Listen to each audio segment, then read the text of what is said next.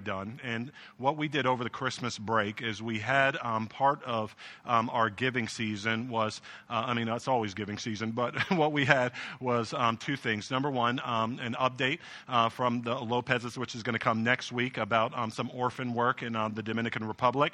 But even beyond that, we were able to have a clothing drive for some of the needy here in the city. And Greg Hampton is just going to give a quick update about that. So can you give a hand to Greg as he comes up, please?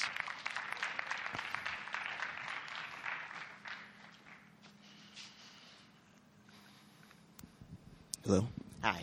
Good morning. So just a quick synopsis of what we did for those of you who were gone. During the giving season, we decided to do a clothing drive for Pacific Garden Missions. They're one of the largest Christian-based homeless outreach ministries in the country, and they give out thousands of articles of clothing a month. The last month before we started that we had data for, they gave out over 43,000 pieces of clothing. And so in a city like Chicago, where according to some statistics, about 1 in 20 people in the last year were homeless at any given point, this drive was really important to help meet a very tangible need. So we were able to donate, thanks to everyone's generous contributions, 48 boxes and bags worth of clothing to the mission, and that really makes a difference, especially since a lot of that was winter clothes, and now it's finally cold enough to wear winter clothes. So I just want to personally thank every single person who gave generously out of what God has given you. This will not be the last thing that we do in this vein, but it's definitely a great start to bless our city. And just through this, the rest of the year, we're going to be doing different projects that in small ways are going to make some tangible differences here in this city. So thank you all. I just ask that, you know, you continue to pray about ways that we as a church can give back. And if you have any ideas, let me know. Thank you. Great. Good job, Jeff. Great. So with that in mind, I'm telling you, thank you, everybody. What do you say, 48 bags? That's a lot from a congregation this size. So listen, if we see you wearing the same clothes week after week, that is okay. We know you gave, okay? So it is good. So good job, everybody. Let me tell you something. We are going to continue our season now of fasting because, well, actually, we're going to go into this season, this new year, 2016, by consecrating ourselves to God. So what we're doing is we're actually having a series right now, which is called The Church Awakens.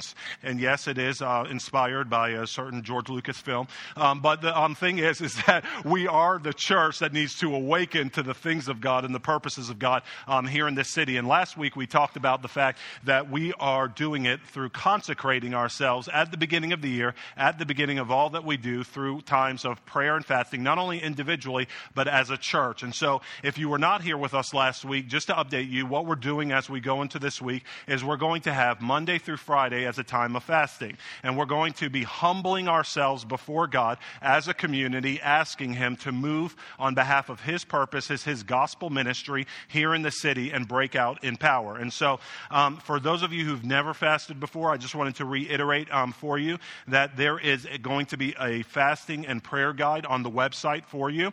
It is something that's done every day where you can even start today in preparation for it if you'd like to participate. And each day of the fast, there is a Bible study for you so that you can get a biblical background on what fasting entails and what it's for, and also a journal where you can write about the things that you're asking God for and believing Him for during the time of the fast. We also have for you times of corporate prayer, again, Friday nights as we do each week. And then also, just to highlight for you, every morning, Sunday morning, before the service begins, there is a prayer meeting taking place where we can cry out to God for Him to move not only in our services each Sunday morning, but throughout the week together. And so that's available to you. And then finally, we wanted to let you know, a lot of people have already asked, okay, I want to fast, I want to pray, but what do I pray for? Okay, and one of the things that we ended the message with last week was our vision statement for the church, which can be found on the website. And so there are specific points that we feel like God's really provoking us towards and entrusting to us as Second City Church. And if you go to the website, that can be a detailed guide for you that each day as you pray and fasting, you can pray those things as you cry out to God along with your brothers and sisters here, okay? Very practical, very simple. I hate fasting, but it's good. Okay, anybody else with me? Okay, well, I'm just trying to be honest, okay? It is good, okay? And it is reiterate, it is not dieting, okay? It's not dieting into the new year. It is consecration into the new year, but there are practical benefits. Okay, so with that in mind, we're going to get started with the Word of God, all right? So with that, Jesus, what did he say about fasting? In Matthew chapter 9, verses 14 through 17, the disciples came to John and came to him and saying, "Why do we and the Pharisees fast, but your disciples do not fast?" And Jesus said to them, "Can the wedding guests mourn as long as the bridegroom is with them?" Jesus being the bridegroom for his bride, the church. And he said, "The days will come when the bridegroom is taken away from them," which Jesus has after his death, burial, and resurrection, where he sacrificed himself for our sins to reconcile us to a holy God. But then because he was sinless, he was raised from the dead 3 days later so we could have new forgiveness of sins and new life in him, and went to be with the Father. But he said, "I'm taken away for you for a moment in time. I'm going to make a return, but in the in-between time, my people will fast." He says... "And then not only will they fast, but no one puts a piece of unshrunk cloth on an old garment. For the patch tears away from the old garment, and a worse tear is made. Neither is new wine put into old wineskins. If it is, the skins burst, and the wine is spilled, and the skins are destroyed. But new wine is put into fresh wineskins, and so both are preserved." So when we think about going into the church awakening this season, and we think about why we're fasting together, one of the things that we want to remember is that we're asking God to do new things amongst us. Anybody believing for new things to be done amongst you in 2016, or actually through you in 2016? Well, Jesus said very practically one of the ways that you could get ready for that is through times of fasting and prayer, where he says, listen, the old things that I'm going to do you have a capacity for them in the old wineskins that were your patterns of life and your habits of life. But the new things that I want to do in you, I want to prepare your heart. I want to prepare your mind. I want to prepare your even perception and your faith before me as a new wineskin, so I can pour out my spirit upon you and in you and through you to do new things amongst you, okay? And if you think about a wineskin, I wasn't very much for drinking growing up, because I came from a Jamaican family, and it's sort of like you were given 150 proof rum as a kid. And I'm not talking about by the bottle. I'm talking about put it on your tongue. If you were sick, it was put on your tongue and you're like, whoo, I felt that, and everything was cleared up. So it wasn't my forbidden fruit, but I think about what the wineskin looked like back in the day, in Jesus' time, and it often was in a leather pouch, right? And what they had is that it was kept in these wineskins, and they would pour it and use it, and they would have these flasks to utilize, but over the course of time, they would dry out, right?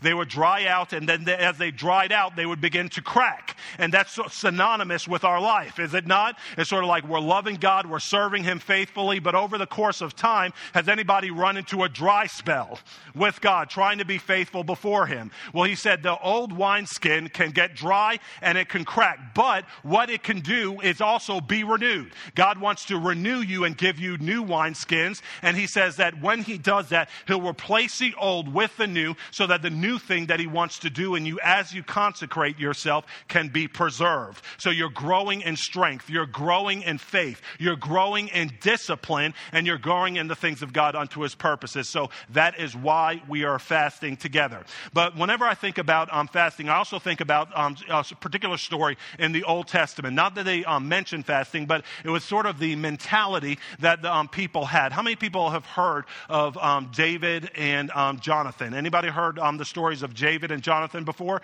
Okay, if you did not grow up in the church, King David was one of the greatest kings of Israel, and he was known as a man after God's own heart. He was the second king of Israel, and the one who preceded him was a man named Saul. And Saul, though he was appointed by God to lead and to rule, he did not serve God wholeheartedly. We'll talk about that at another time. And so even though he was to have a family line and a legacy with the purposes of God under God's leadership, inevitably, he was rejected as king because he picked and chose what he wanted to obey in God's commandments. And have we not all been guilty of that before? Picking and choosing what we like and what we don't like, and then inevitably we find ourselves God, where are you? Well, Saul was rejected as king. His son Jonathan, however, loved God and loved his purposes, and he united himself after the slaying of David, David's slaying of Goliath, with this young man David, who would inevitably be appointed by God to be Saul's successor.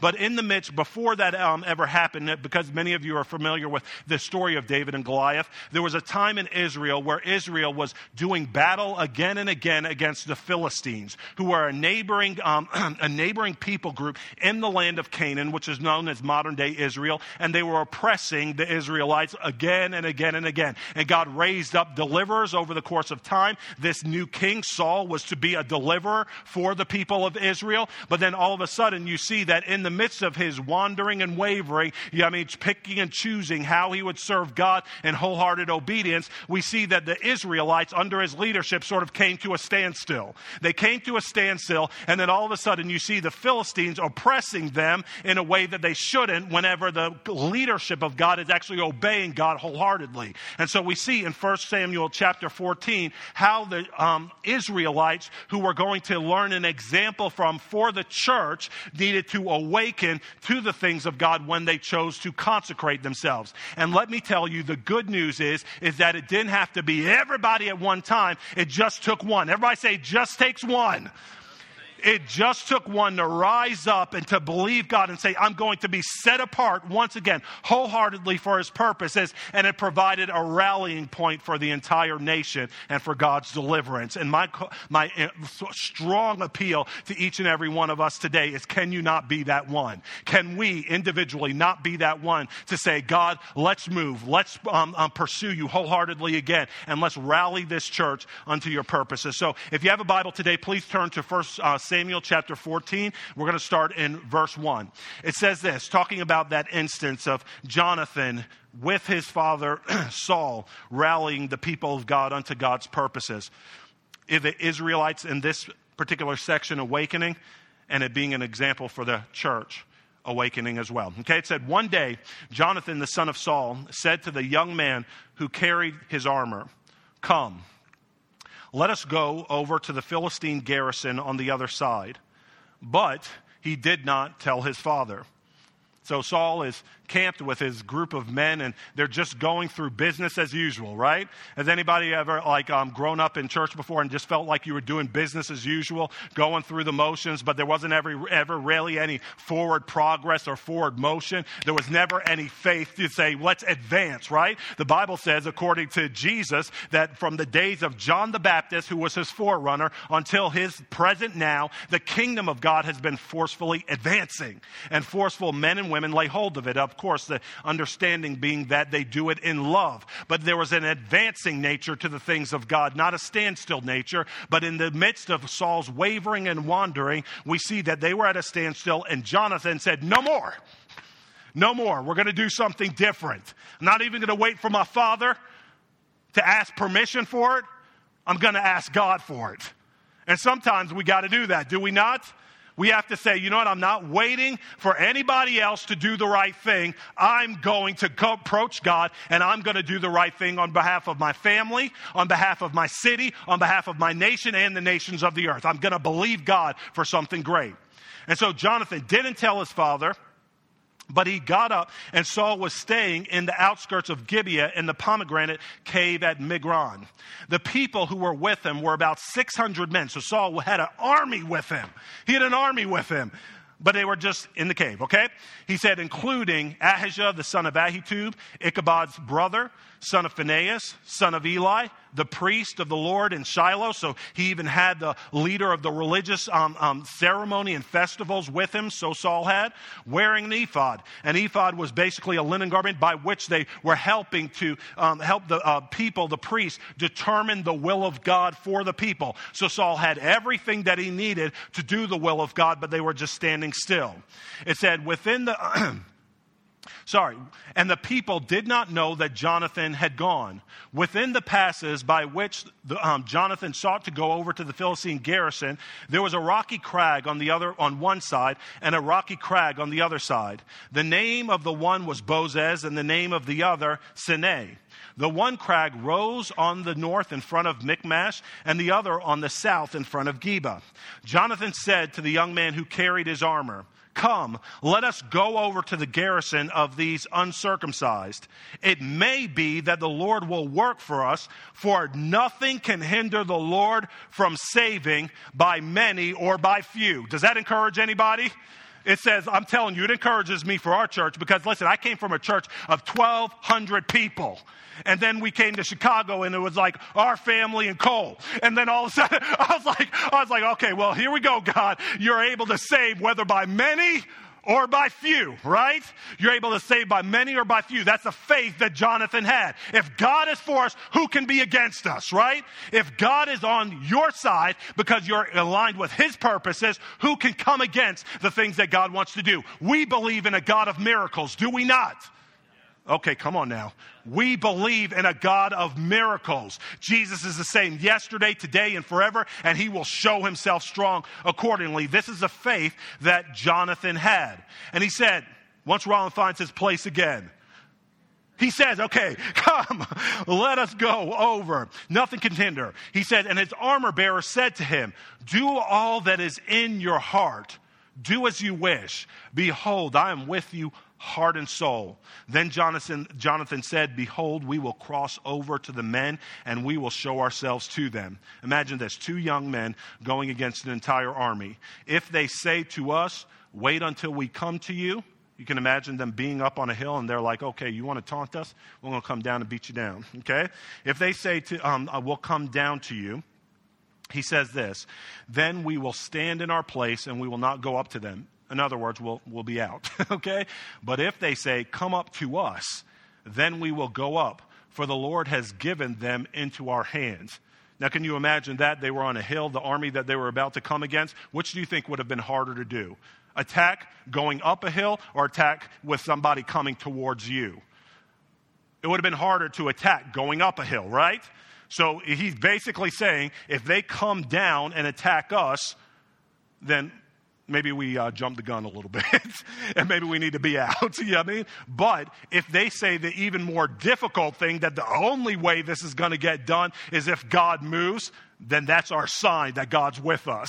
Can you imagine following Jonathan as his armor bearer? I would have been like, "Jonathan, you're crazy. You know, you are crazy. You're trying to make it as hard as you can to see God move, but that's going to be your sign that he's going to move?" He said, "Yes.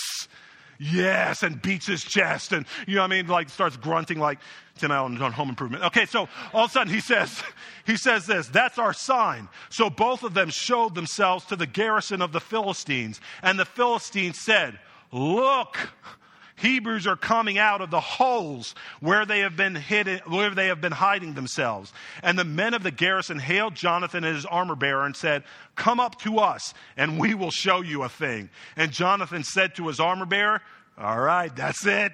Come up after me, for the Lord has given them into the hand of Israel." Then Jonathan climbed up on his hands and feet and his armor bearer after him. And they fell before Jonathan, and his armor bearer killed them after him. And at that first strike, which Jonathan and his armor bearer made, killed about 20 men within, as it were,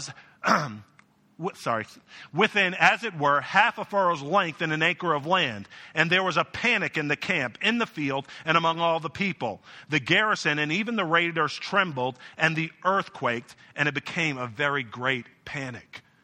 That is inspiring, is it not? That is inspiring. When you are fasting and praying, I'm telling you, there's some faith that's going to rise in you. There is some faith that's going to arise in you for the things that God himself can do. And if you're to be anything as the people of God, you're to be people of faith. And not small faith, but great faith, right? Jesus was continually honoring not just the Israelites, but he was honoring even the Gentiles who came to him during his time of earthly ministry, and he would commend them for the great faith that they had. Remember the centurion that came up to him whenever he healed him, and he was like, listen, look, Jesus, I know that you can do all things, and I have a servant who's at home and sick, you know, and I'm just asking you to have mercy on him. And what did Jesus say to him? He said, listen, I have compassion on you, I'll go with you. I'll go with you to heal him. And then what did the centurion, who was a Gentile soldier at the time, say to him? He's like, listen, Jesus, you don't even need to do that, because I'm a man of authority, I'm under authority, and I have people under authority under me. And I understand that as the one in charge, you're in control of everything. All of heaven and earth are obeying your command. So if you just speak the word, my servant will be healed. And what did Jesus say? He was like, whoa, whoa, whoa. You, Gentile person, have great faith.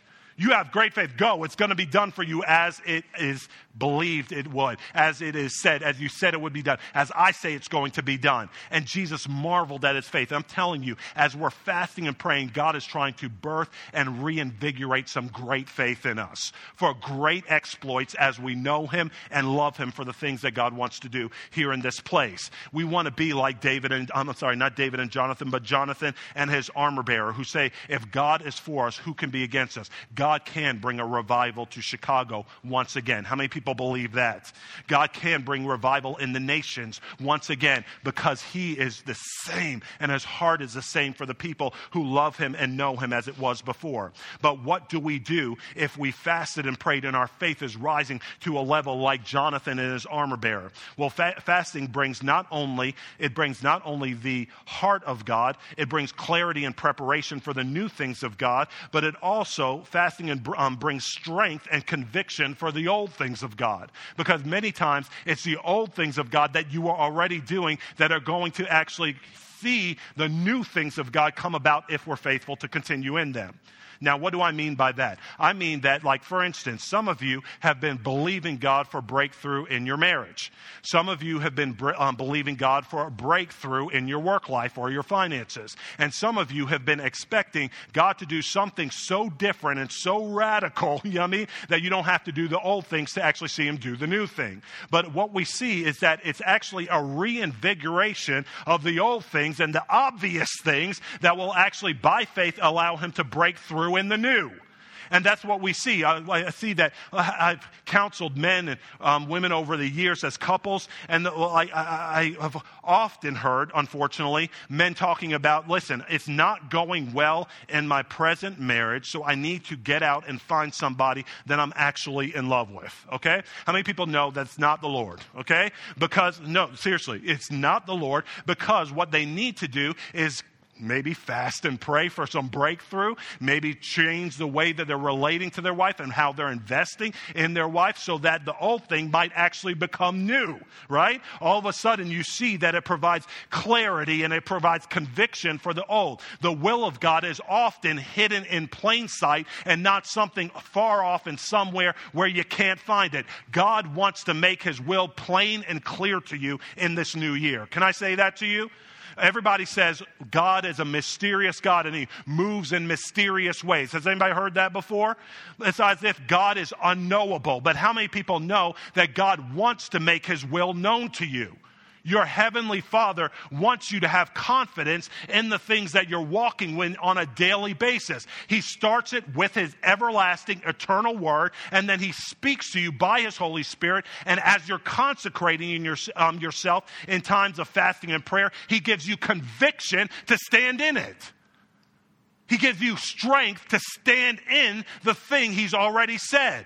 He said, stop looking for a new solution. I've already given you everything that you need, right? For life and godliness, according to our knowledge of him, is what Peter said, who called us by his own glory and goodness. So God is not trying to keep his will hidden from you. He makes it more obvious than you realize with where you are, who you are with, and what you are doing. It's oftentimes that he's trying to give us new eyes to see the very present situation that we're in differently. That's what we need sometimes in the new year. Not a new circumstance. We need new eyes to see. and a new strength and a new vitality to approach it with faith. How do we know that? Well, we see several examples. I'll just give you three. First of all, when God was calling Moses to deliver the Israelites out of their bondage and their slavery in Egypt, Moses was looking for something astounding, which God absolutely provided in the plagues that he wrought upon the Egyptians, right? But starting in Exodus 4, verses 1 and 2, Moses was saying, listen, God, I know you're calling me to deliver the Israelites, but behold, they will not believe me or listen to my voice, for they will say, the Lord did not appear to you. The Lord said to him, though, hey, listen, Moses, what's that in your hand? I'm going to deliver by what you already have in your hand. Stop looking for something new. And the question for you today is, what do you already have in your hand by which God wants to provide deliverance? Not only in your life, but also for the city around you. What do you have in your hand? God's equipped you now to actually provide solutions that are going to be eternal. What do you have in your hand right now? We see that Paul, even when he was talking to the church in Corinth about marriage, he was like, listen, stop thinking that you're going to find satisfaction somewhere else. You know, because they were like often longing and wondering, like saying, you know, like we're going through troubling times. Should I get married? Should I not get married? You know what I mean? If my circumstances just change, then I'll be a whole person. Then I'll be a complete person. Then I'll be a settled person. And that's often, especially in this culture, the, I guess, the trap that we can often fall into, right? It's like, I love marriage and he completes me, you know, but the thing about it is that, but even before that, it doesn't, even if B was not there, it would not mean that I was less of a person because I was single, or that somehow that I had less of the call of God on my life because I did not have a spouse, right? It's not your circumstances that are defining you. It's actually God and Jesus Christ that defines you and gives you your purposes. This is what Paul said and encouraged the people in. He said, only let each person, 1 Corinthians 7, verse 17 through 24. Only let each person lead the life that the Lord has assigned to him and to which God has called him. This is my rule I lay down in all the churches. Anyone at the time of his call already circumcised? Let him not seek to remove the marks of circumcision. Was anyone at the time of his call uncircumcised? Let him not seek circumcision, for neither circumcision counts for anything nor uncircumcision, but keeping the commandments of God. Each one should remain in the condition in which he was called. He said, were you a bondservant when you were called? Do not be concerned about it. But if you can gain your freedom, avail yourself of the opportunity. For he who was called in the Lord as a bondservant is a freedman of the Lord. And likewise, he who was free when called is a bondservant of Christ. You are bought at a price. Do not become bondservants of men. So, brothers, in whatever condition each was called, there let him remain with God. So he's saying, basically, start with where you are. Some of us are so dissatisfied with our work life that we fail to see what God can do with it right here and right now. We're just unsettled and unhappy all the time, thinking that if we could just get to the new thing, then we'll be all right. And God's like, no, I've got joy for you right now, where you are. I've got peace for you and purpose for you right now, where you are. Is he going to call you to something else? Maybe. But until he makes that clear, stop having a wandering eye. Until he makes it clear, stop just thinking that your happiness exists in the greener pastures that you don't find yourself in, or in the relationship that you're not in right now. You understand? He's saying, right now, I've got joy for you. Right now, I've got peace for you. Right now, I've got purpose for you. Remain in the place that he's called you to until he calls you to something else. And he makes that clear, right? He makes that very clear, so much so that you had to have confidence in him. James, Jesus' younger half-brother, said this, if any of you lacks wisdom in the midst of your trials, that's the context of it, right? He said, in the midst of your trials, if you go right back into 2016 and you find yourself in the same trials that you had in 2015, he said, in the midst of your trials, this is what I want you to do. If any of you lacks wisdom, he should ask God, who gives generously to all without reproach, or without finding fault, is what another translation says, and it will be given to him. But let him ask in faith with no doubting, for the one who doubts is like a wave of the sea that is driven and tossed by the wind. For that person must not suppose that he will receive anything from the Lord. He is a double-minded man, unstable in all his ways. And let me tell you something, God wants to end double-mindedness amongst his people. He wants you to be certain and secure in the things he's called us to. Number one, by his word, and then number two, by his spoken spirit. And that is good news for us, is it not? You need firm foundations off of which you pivot to go into the things that he's called you to in this city and in life. Now, the thing about it is that especially relationally, I'm going to tell you in this city like this, it is important that you relationally stop looking to somewhere else to have the fulfillment of, I'm not even talking about the romantic relationships, I'm talking about the platonic relationships that he's made available to you right here and right now. You see what I mean? It's like in a church, even this size, I'm going to tell you, nobody should be lonely. Can I tell you that? Nobody should be lonely at all. Most times when people are lonely, it's because of the fact that they want to hang with or be BFFs with somebody who's not interested in being BFFs with them, but the very person who's available to you is a person that God has as your reward in him if you would just avail yourself to somebody who might not be like you. Has anybody ever seen that before? Has anybody ever said, you know what, I really feel like I would get along with that person, but the very person who's calling you, texting you, or trying to be in relationship with you are like, no, they're not my speed. And it's like, really? Well, do you remember the example of Jason? Rachel and Leah? Anybody remember that? Rachel and Leah. Okay, I'll tell you a story. Okay, Rachel and Leah. Jacob, otherwise known as Israel, was a man of promise. Abraham's grandson. Eventually had many, many children through multiple wives, unfortunately. Okay. But the thing is that the one that he was in love with was a girl named Rachel. And it said about her that she was lovely in form. That's what the Bible said. That's what God said. Okay, so it's like lovely in form. You know what that means? Ba-boom, right? That's what that means. And so all of a sudden, Rachel, was easy on the eyes for Jacob. And then it was very natural for Jacob to be like, oh, there's my promise. That's the one I love. That's the one. And Laban, the father of Rachel and Leah, they were sisters. Said, yeah, I'll give them to you if you work for me, right? And he was like, well, but I got to give you my older daughter first, right?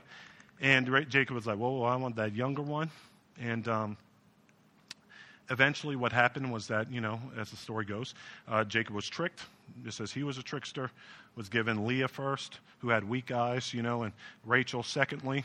And when they were leaving that place to go into the promised land, said that the father, Laban, came after them because Rachel, the one who was like the hourglass, basically came and she basically hid some of the idols of her father with her and took them out. And so Laban was like, wait, these are my gods. Where'd my gods go? He came after him, tried to track him down.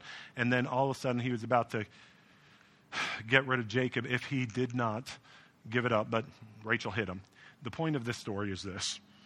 The one that Jacob was most attracted to was the idolater. But the one through whom the tribe of Judah came, who brought inevitably Jesus, the Messiah, was Leah, the one with the weak eyes.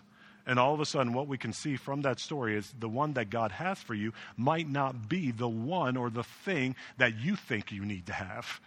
It might be something different to bring about the promises of God, but you're waiting for some ideal in your mind to fulfill you in your heart and soul. When God's like, that's not what I have for you, that's going to lead to idolatry. That'll only encourage your idolatry, where God is trying to give you his promise, which is found only in him. Does that make sense to everybody? He's saying, look for what I'm doing and what I've already placed in your hand, not what you think you need to have. That goes back to the sort of story in the parable of the man who failed to be delivered from the flood that was coming. Does anybody remember that story? Okay, I'm going to read it to you now. This is a modern-day parable. What we're trying to punch home is that unless God clearly calls and sends you somewhere else, buckle down, number one, in your job. Number two, love the family that you have, not that you wish you had. Number three, marry if you need to. Number four, Love that family once you marry. And then number 5, serve your church and your community. Stop trying to figure out somewhere else to go. He said, a man was trapped in his house during a flood. He began praying to God to rescue him. He had a vision in his head of God's hand reaching down from heaven and lifting him to safety. The water started to rise in his house. His neighbor urged him to leave and offered him a ride to safety. But the man yelled back, I'm waiting for God to save me. I'm waiting for God to save me. The neighbor drove off in his pickup truck and left him. The man continued to pray and hold on to his vision. As the water began rising in his house, he had to climb up on the roof. A boat came by with some people heading for the safe ground. They yelled at the man to grab a rope they were ready to throw and take him away to safety. Yet he told them that he was waiting for God to save him. They shook their heads and moved on.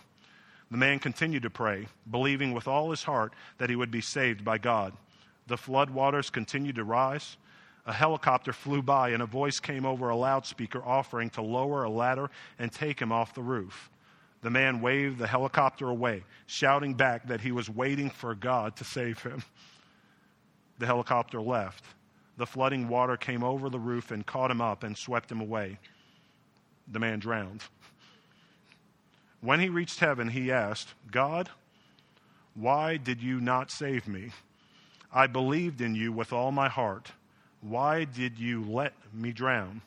God replied, I sent you a pickup truck, a boat, and a helicopter, and you refused all of them. What else could I possibly do for you? What else could I possibly do for you? God was like, listen, I came to save you in every which way possible, but you rejected them all because you had something in your mind that wasn't of me. How often have we been guilty of doing that? How often have we wanted something other than what God himself is providing for not only our deliverance, but for the deliverance of others? God's like, I've got it all for you if you just do it my way. Fasting and prayer can help us with that. We need to get rid of the shiny new coin syndrome. I like it. The shiny new coin syndrome. The enemy has a trap of diminishing efforts where he has us looking for something mysterious or out of reach when God has made plain his will to you. If you do this, if you see the need, take the lead. There's no need to continue to pray about what God makes obvious. Once you've prayed, asking for his direction and blessing, go forward, serve, build, and win battles for the Lord. And this is what we see finally in 1 Samuel 14. After Jonathan and his armor bearer went up to fight the Philistines, and the panic broke out amongst them because they, by faith, went to fight, then all of a sudden, we see Saul respond to that and get out of his stupor. It said in verse 16, And the watchmen of Saul in Gibeah of Benjamin looked, and behold, the multitude was dispersing here and there. Then Saul said to the people who were with him, Count and see who is gone from us. And when they had counted, behold, Jonathan and his armor-bearer were not there. So Saul said to Ahijah, Bring the ark of God here, for the ark of God went at that time with the people of Israel. Now while Saul was talking to the priest, the tumult in the camp of the Philistines increased more and more. So Saul said to the priest, Withdraw your hand. What Saul was doing in the midst of the fighting and the battle and the tumult that God himself had caused is he was asking the priest to pray about it. He was saying, hey, listen, I see this going on, but I need you to confirm for me if this is actually you, God. And the battle kept being waged. And the battle kept, like Jonathan, and you can imagine he and his armor bearer fighting. And then if they could at all see, I don't know if they could see him, but if they could at all see Saul and his soldiers in the camp, he's like, stop praying, let's go and fight. Stop thinking about things. I'm swinging. Back in the day, they had swords and shields and stuff like that. And you can imagine him ducking, and it's like, Dad! You know what I mean? He's like, listen, 2 against 20 plus, and I'm like, I'm about to be taken out. Dad, stop praying about it. Let's go. Get in the game. And he's like, no. Ahijah, let's seek the Lord. And finally, because of what was very plain and obvious, he's like, all right, listen, take your hand out. I guess we need to do something. Then Saul and all the people who were with him rallied and went into the battle. And behold, every Philistine sword was against his fellow, and there was very great confusion. Now the Hebrews who had been with the Philistines before that time and who had gone up with them into the camp, even they also turned to be with the Israelites who were with Saul and Jonathan. Likewise, when all the men of Israel who had hidden themselves in the hill country of Ephraim heard that the Philistines were fleeing, they too followed hard after them into battle. So the Lord saved Israel that day, and the battle passed beyond Beth-aven. Inevitably, what happened was they stopped talking about things, they stopped thinking about things, and they became men of action. They became men of action. And ultimately, in 2016, that's what we're positioning ourselves to do, become men and women of action. Amen to that? The Bible says very clearly in Proverbs 14:23, last scripture, in all toil there is profit, but mere talk leads only to what? Poverty. In all toil there is profit, but mere talk leads only to poverty. So in 2016, let's turn all faith to prayers, and here we go, all prayers to action. You see how that works? If you've got faith, you need to pray about it. And if you've got some prayers that you're offering up, you need to have some corresponding action to see God Himself bring it about in your family, in your work life, in the city as we preach this everlasting, eternal gospel, and God will move just like He did then in power. Amen? That's why we're praying. That's why we're fasting. So let's worship Him together. Rise to your feet, please. To learn more about the many activities at Second City Church, search online for secondcitychurch.org. That's 2ndcitychurch.org. For all the information you need, sign up for our email and stay up to date on all upcoming plans and events.